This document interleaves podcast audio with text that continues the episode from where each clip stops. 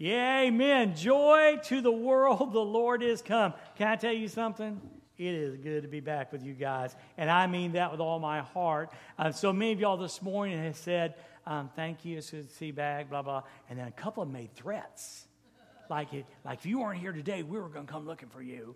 So I want to tell you, we missed you guys. We had a great trip. I'll tell you about a little bit about it, believe it or not, in the middle of the message. But we had a great time. But boy, it is good to be back home at Dorrisville Baptist Church. And I know you guys had a good time. Uh, we saw pictures of Wednesday night, and uh, wow, how incredible was all of that? Well, today we want to talk about Christmas time. Christmas time. You know, one of my favorite songs is Andy Williams. You know, he sings that song, says, It's the most wonderful time of the year. And indeed, I believe it is. Now, it might be for the world or even maybe for us, that's all the different aspects of Christmas. But for most of us, we understand it's the most wonderful time of the year because of Jesus. Because it's the time when we celebrate the birth of the Lord Jesus Christ. You know, there's a song, and um, it's uh, from 1951 and it was kind of a bluegrassy song. And it was written by a guy that was an engineer, not on a train, but in a lab. And it's real simple. It's kind of a little ditty song. And it's recorded about, oh, by 15 or 20 um, country music artists. And Leanne Daniil came up and said, I actually knew that song uh, that you sang. But it's real simple. And I'll just do the little chorus for you. You know, it goes something like this It goes, Christmas time's a coming. Christmas time's a coming. Christmas time's a coming and I'll be going home. And that's a little ditty chorus. But you know what I found out as I thought about this? And by the way, I just did you a disfavor because that will probably be in your brain for the rest of your life. I mean, when I started thinking about this last week, no, not this week, but last week, God kind of gave me the idea of using that. It just got in my brain. Christmas time's are coming. But it's one of the best Advent songs there is. Christmas time is coming. Christmas time is coming. Christmas time is coming. And because of that, I'll be going home.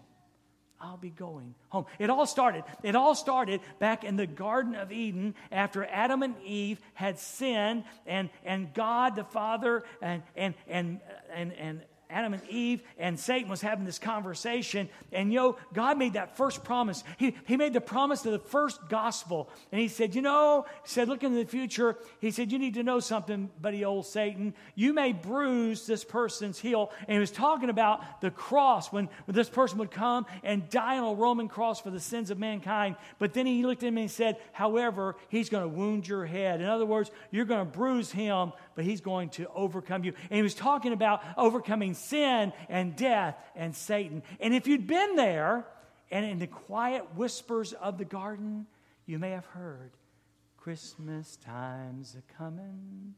Christmas time's a coming. You may have heard that whispered.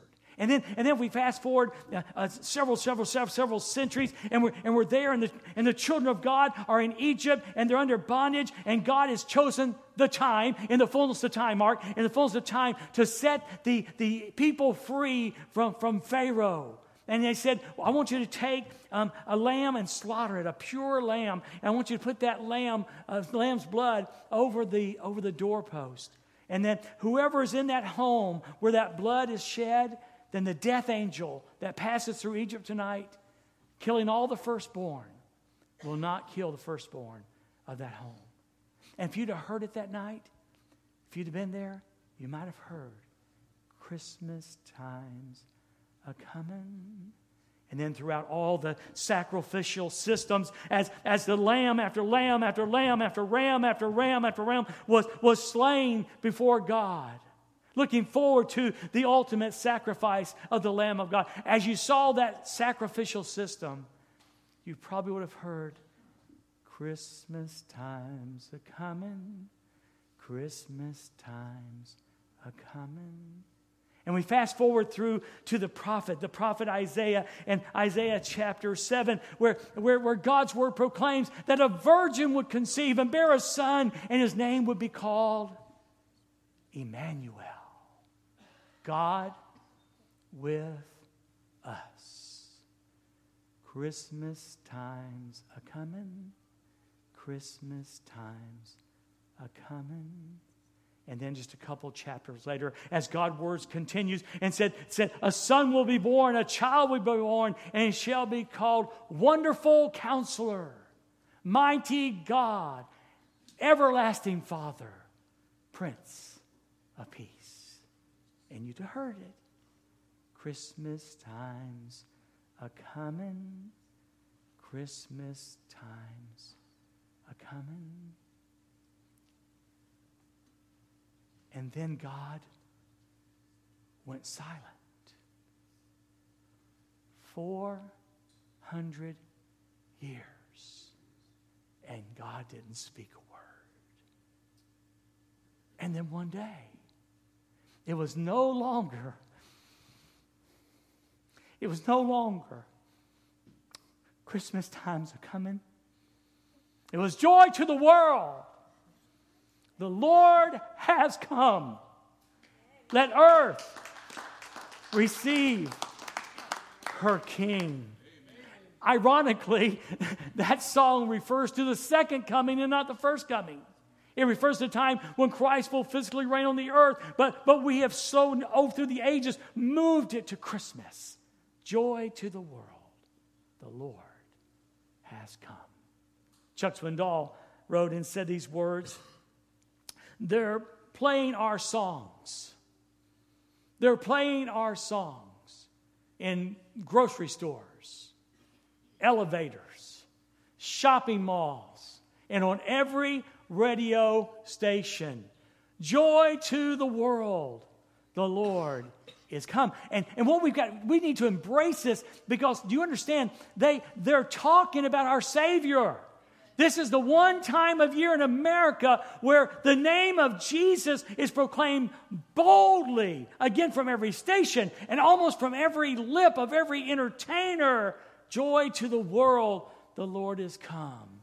It's our message. Honestly, Chuck, it's his message on their lips.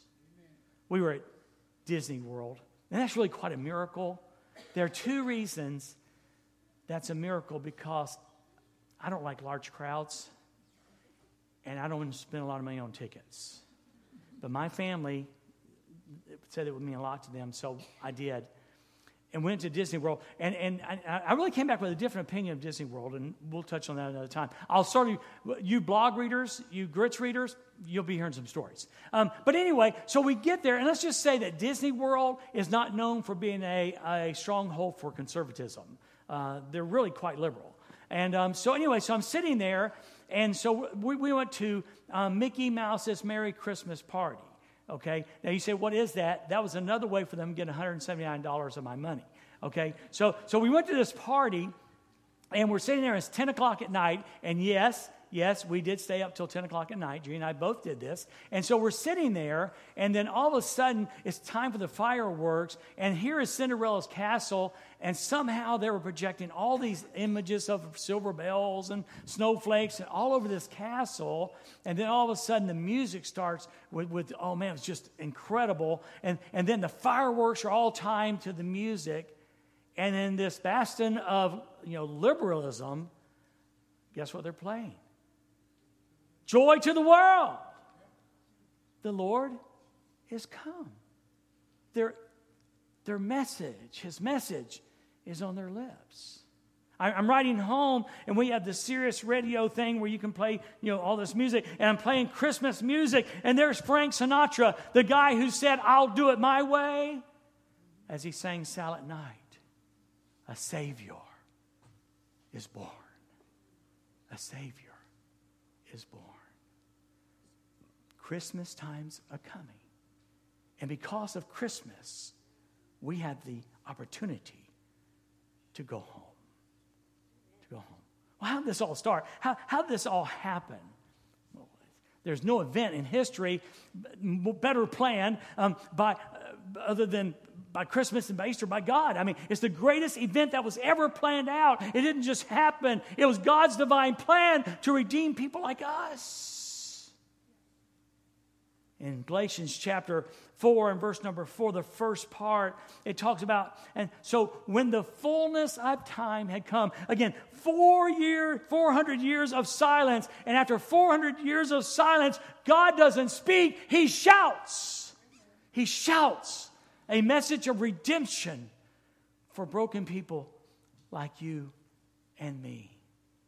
The, the, religious system of Judaism by this time had was just totally imploded, had totally collapsed. It was nothing but religious and ri- ritual and, and rote. That's all it was. It was a dead religion. Um, it was corrupt, and the priests were corrupt, and the people were just totally uh, clueless and mindless. And you know the government. Even today, this is true, but it's true then. Rome was just, well, all they could offer was dead gods and fake, God, fake gods. Yes, they, they brought in the roads. They, the, the transportation roads were there, laid down by Rome um, so that the gospel could be carried. Uh, they had Koine Greek, which is a very the common language, so it gave a common language for the gospel to be shared. And there was a forced peace by the Romans, but they could offer nothing. So God determined that God determined that the time was right. You ever say, why did God wait till 2,000 years ago for Christmas? Because God's timing is always perfect. You need to learn that in your life. Because you're wondering why God didn't answer your prayer in 15 minutes. You're wondering why God didn't do something. Why didn't? Do you understand? I, I told Judy this. We were watching the baptism video, and Amber prayed for her husband Daniel to be saved and baptized for 16 years. Just remember this God doesn't operate on our clocks, He operates on His. And God may not be early, but trust me, He is never late. So, in the fullness of time had come, God sent forth His Son on that glorious time 2,000 years ago, whether it was December or April, was it a Tuesday or a Thursday, we don't know. But in the fullness of time, God sent forth his son. Dan Schaefer says Christmas celebrates the awesome and amazing fact that God is grander and wiser and more mysterious than we could have ever imagined. I'm so glad that we have a mysterious God. I'm, I'm so glad we have a God who could write Isaiah 55 and say, My ways are higher than your ways. You know, and I know, if we'd have planned Christmas, it'd have been a great grand opening, and Jesus would have been born some castle somewhere to royal and rich and intelligent parents. That's how we would have done it. But God sent his son to be born of a poor peasant virgin girl in a stable. Why? Because he was a savior to people, everyday people, normal people.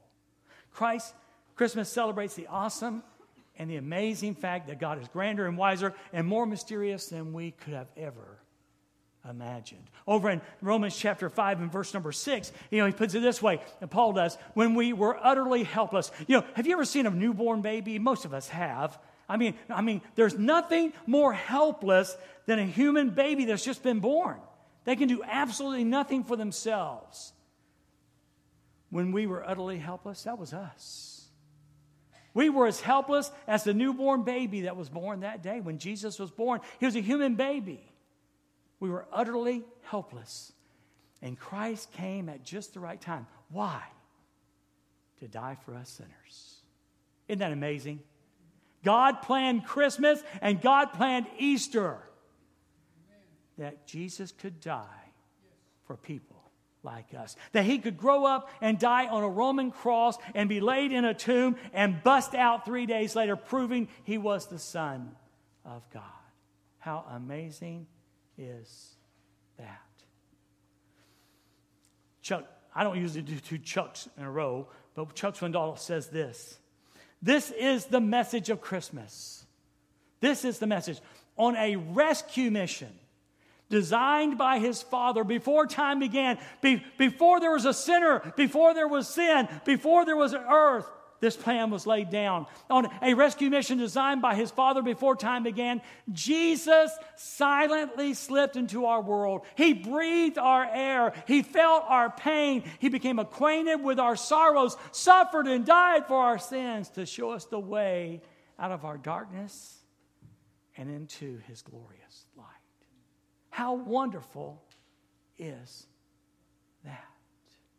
Paul Paul goes on and writes in Galatians 4, the second part of verse 4, you know, born of a woman. Again, but not just a woman. Uh, four to, 14 to 17 years old, a peasant girl who simply found grace in the eyes of God and who accepted the invitation of God. You know, I love that word invitation. Hey, Mary, I'm inviting you to be the mother of my son, the Savior of the world, Jesus Christ. And she accepted that invitation. Her only question was, How can this be? Since I don't know a man. How can this be? He said, Oh, the Spirit of God's going to come upon you, and the power of, of God will overshadow you. And this child you conceive will be the Savior of the world. How amazing is that? Now, born of a woman, born under the law, Jesus was. In other words, born under the full expectations of the law, sinless, holy, and perfect, to redeem those who were under the law. To redeem people like me and you. Hmm. People like me and you who were never going to get it right. On our best day, we never were going to get it right. You know, sometimes when we're wanting to cast stones at people, we got to remember something. Paul said that when you've broken one of the laws, you broke all of them. No matter how good we think we are, we're all lawbreakers. And that's why we needed a Savior. That's why we needed a Redeemer. My teaching point says it pretty good. Born not of a woman, but a virgin, meeting the full expectations of the law for those, all of us, who never, never. Tim Keller, one of my favorite people to quote, says this Christmas means not just hope for the world, not just hope for the world, despite all its unending problems, but hope for you and for me, despite all our unending failures. No matter how much we've messed up, no matter how long our sin list is, His grace is sufficient. Isn't that good news? See, Christmas is all about this, this wonderful, wonderful good news. Well, he goes on, and this is probably my favorite part in Galatians chapter 4, verse 5. The second part, he says, so that, so that we might receive adoption as sons. See, we know from we know from Genesis uh, from John chapter three, Ryan. We we know from there. You know, Jesus is talking to a religious leader. You know, and and so so Nicodemus is asking all these questions, and Jesus finally says, you know, Nicodemus, you got to be born again. If you want to see the kingdom of God, you've got to be born again. And of course, that really confused him. How can these things be? Can I enter again in my mother's womb? He said, no, no, no. Unless unless you're born of water, and I personally think that refers to physical birth and the spirit, not spiritual birth, you cannot enter the kingdom of God. You cannot enter the kingdom of God. So, so we must be born again then to become a child of God. And that's what happens when we put our faith and trust in Jesus Christ and ask Him to forgive our sins and choose to follow Him, then we are born again. But that's not the end of the story. There's more.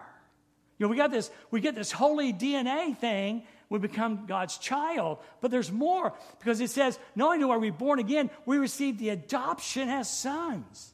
In other words, what he's saying is that, that you, when you're born again, you know, you have the holy DNA, you become a, a child of God, but also you are adopted into God's family. Well, Dwayne, Dwayne, Dwayne, what's the big deal? I mean, we're born again. What's the big deal about adoption? Oh, it's big. It's a big deal. It means this the moment you put your faith and trust in Jesus, you are born again 2 corinthians 5 17 if any man be in christ he's a new creation. Old things are passed away. Behold all things have become new. But you receive the full rights and privileges of a son. Isn't that awesome So, so I, I, I, used to, you know, the baptism, you know, it's my privilege to lead, you know, to Eli and Emily to the Lord. And here they two young kids. And I told them that that day, I said, now listen, today you put your faith and trust in Jesus Christ, and you have all the rights and privileges of someone who's been saved for years. You need to know that. You need to understand that. That God, listen, listen, God trusts you with all the rights and privileges of being his son, adult son. How amazing is that? You receive the adoption as sons. Now, watch this. And because you are sons, God has sent the Spirit of His Son into our hearts, crying, Abba, Father. Because you're a son, He sends His Spirit. And we cry out.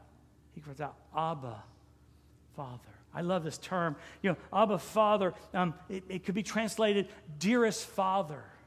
Dearest Father. It's a term that Jesus used on the cross. Abba, Father.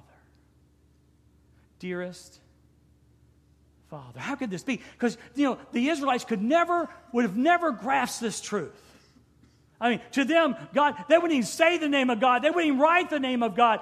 God was so distant. He was a powerful, distant deity. But Father?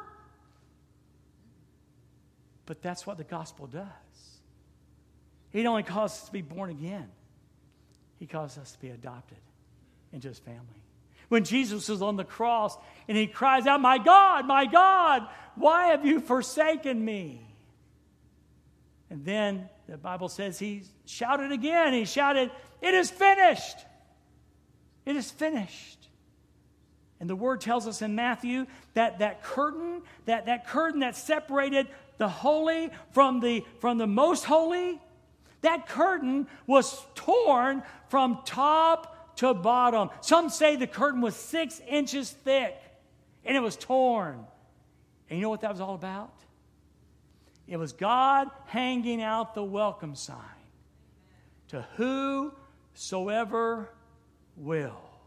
No longer was God unapproachable, but by the death of his son, by his shed blood, by his resurrection, by our faith, by our believing what Jesus did and choosing to follow him, we can come into the presence of God. Isn't that awesome? So Christmas and Easter is all about. And so, so, so we hear this cry of Abba, Father, dearest Daddy, dearest Daddy.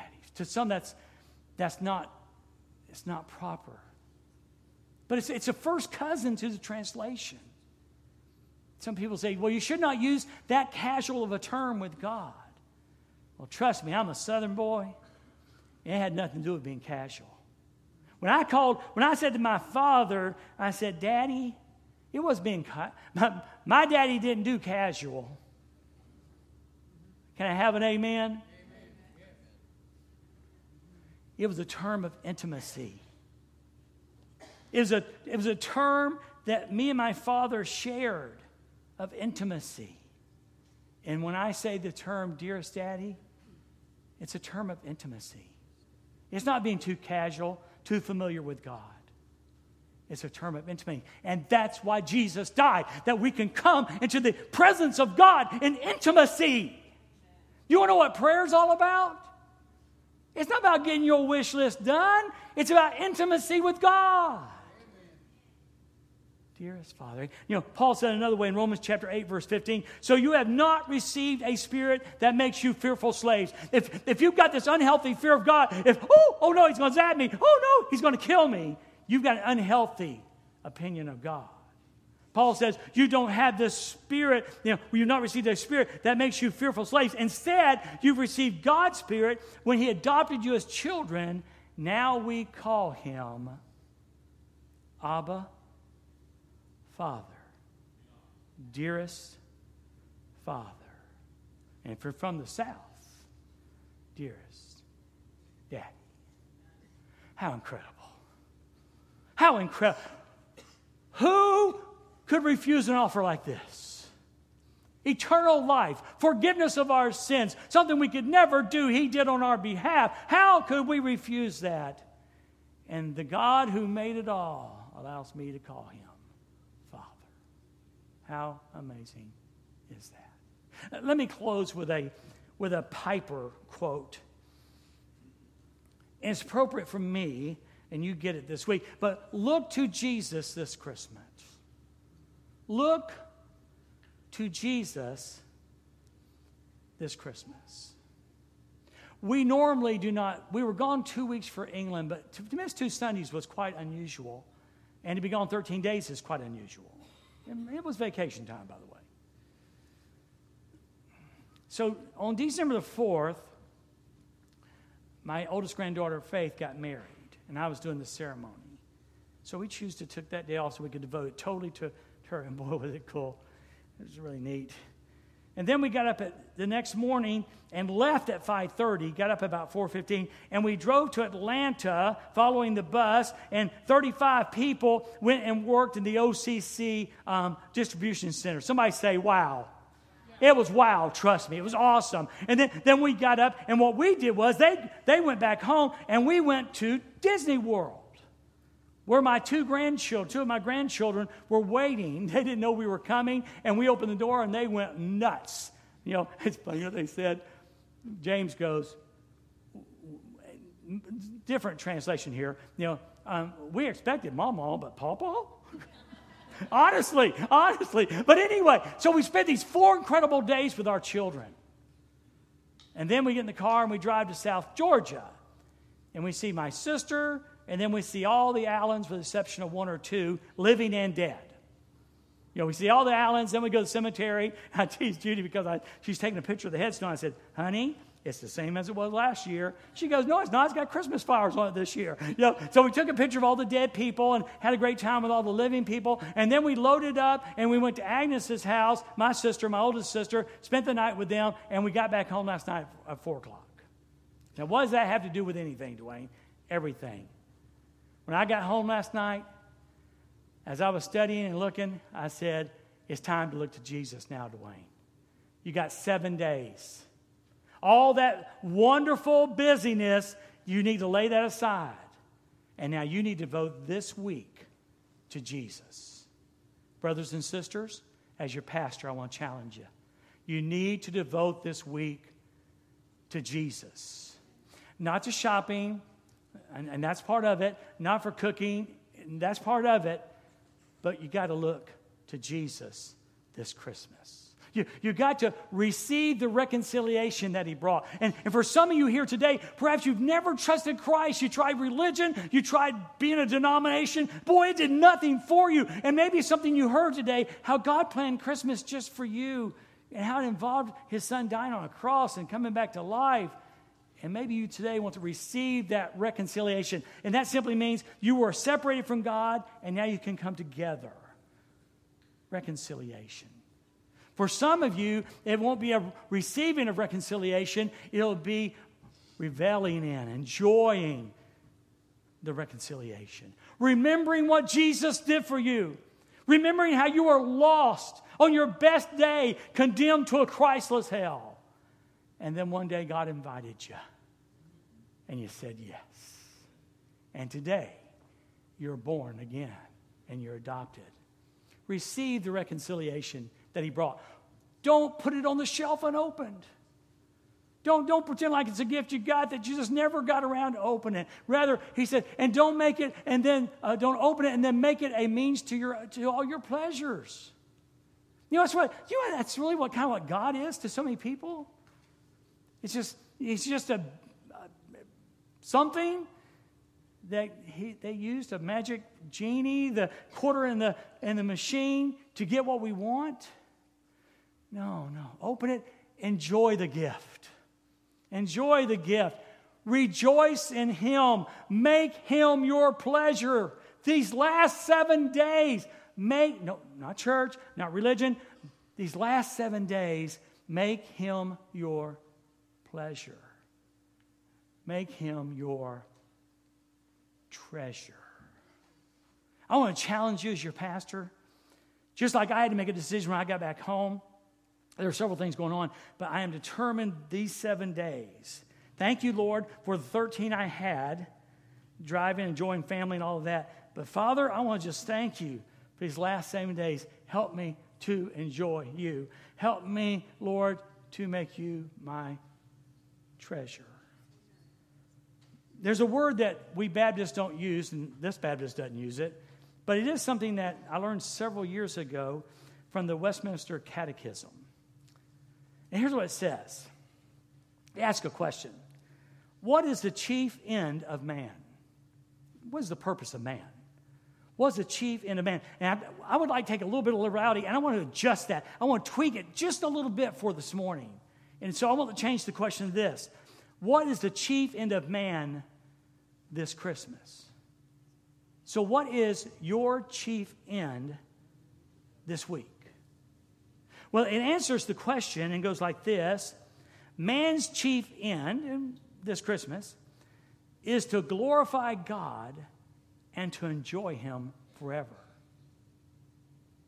The chief end of man is to glorify God and to enjoy Him forever. Can I give you a challenge? This week, would you make it your end to glorify God? Have you ever thought about this? Remember those Christmas songs I said the world's singing? Is it possible that that might be an entrance way to sharing the gospel of Jesus Christ with someone? And you could say this way Hey, have you ever thought about what you're singing? Ever thought about those Christmas songs? It might be an entrance way to sharing the gospel. Glorify God. And just enjoy Him. Just enjoy Him. I don't think I'm being too loose if I were to say He's an enjoyable God. He's an enjoyable God. And then, and then let's move past seven days and make it what the Catechism says forever. Let this year be the start of a new beginning for us.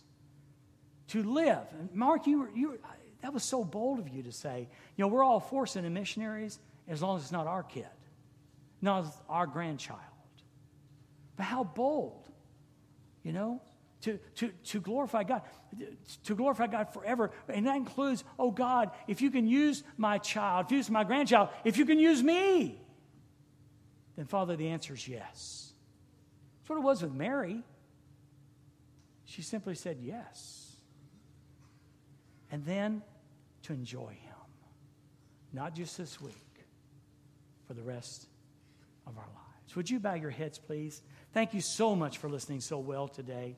It was certainly my friend. It's so good again to be back with y'all. Every every week we have a time of decision. I always ask my friend Brent to come down forward, and he'll be here this morning. And the invitation really is for two things. Um, one is, so have you ever made that commitment? Have you ever have you ever said yes to Jesus Christ? You know, He's been looking for you.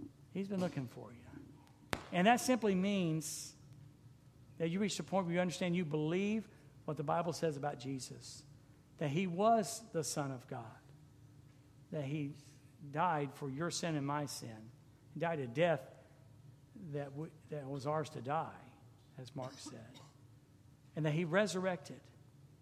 And you want to make him the new boss of your life, the Lord of your life. You want to choose to turn from your way of doing things to his way of doing things. If you'll do that, He'll forgive your sins, He'll give you eternal life. The second part is this Are you willing today?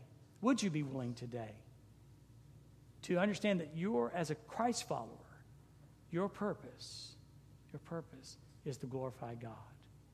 Whether you work in the mines or the bank, whether you go to school or whether you just live in the neighborhood, your purpose is to glorify God and to enjoy Him. Are you willing to make that commitment today? Hey, Father, thank you so much for the privilege of sharing your word. Thank you that Christmas did come. Thank you. There was a morning when it was joy to the world, the Lord has come. The angels sang to the shepherds, Glory to God in highest, peace on earth, goodwill toward men. We look forward to these last seven days. Help us to live them well, glorifying you and enjoying you. So please take this time. Do with it as you see fit. In Jesus, I pray in your precious name. Amen.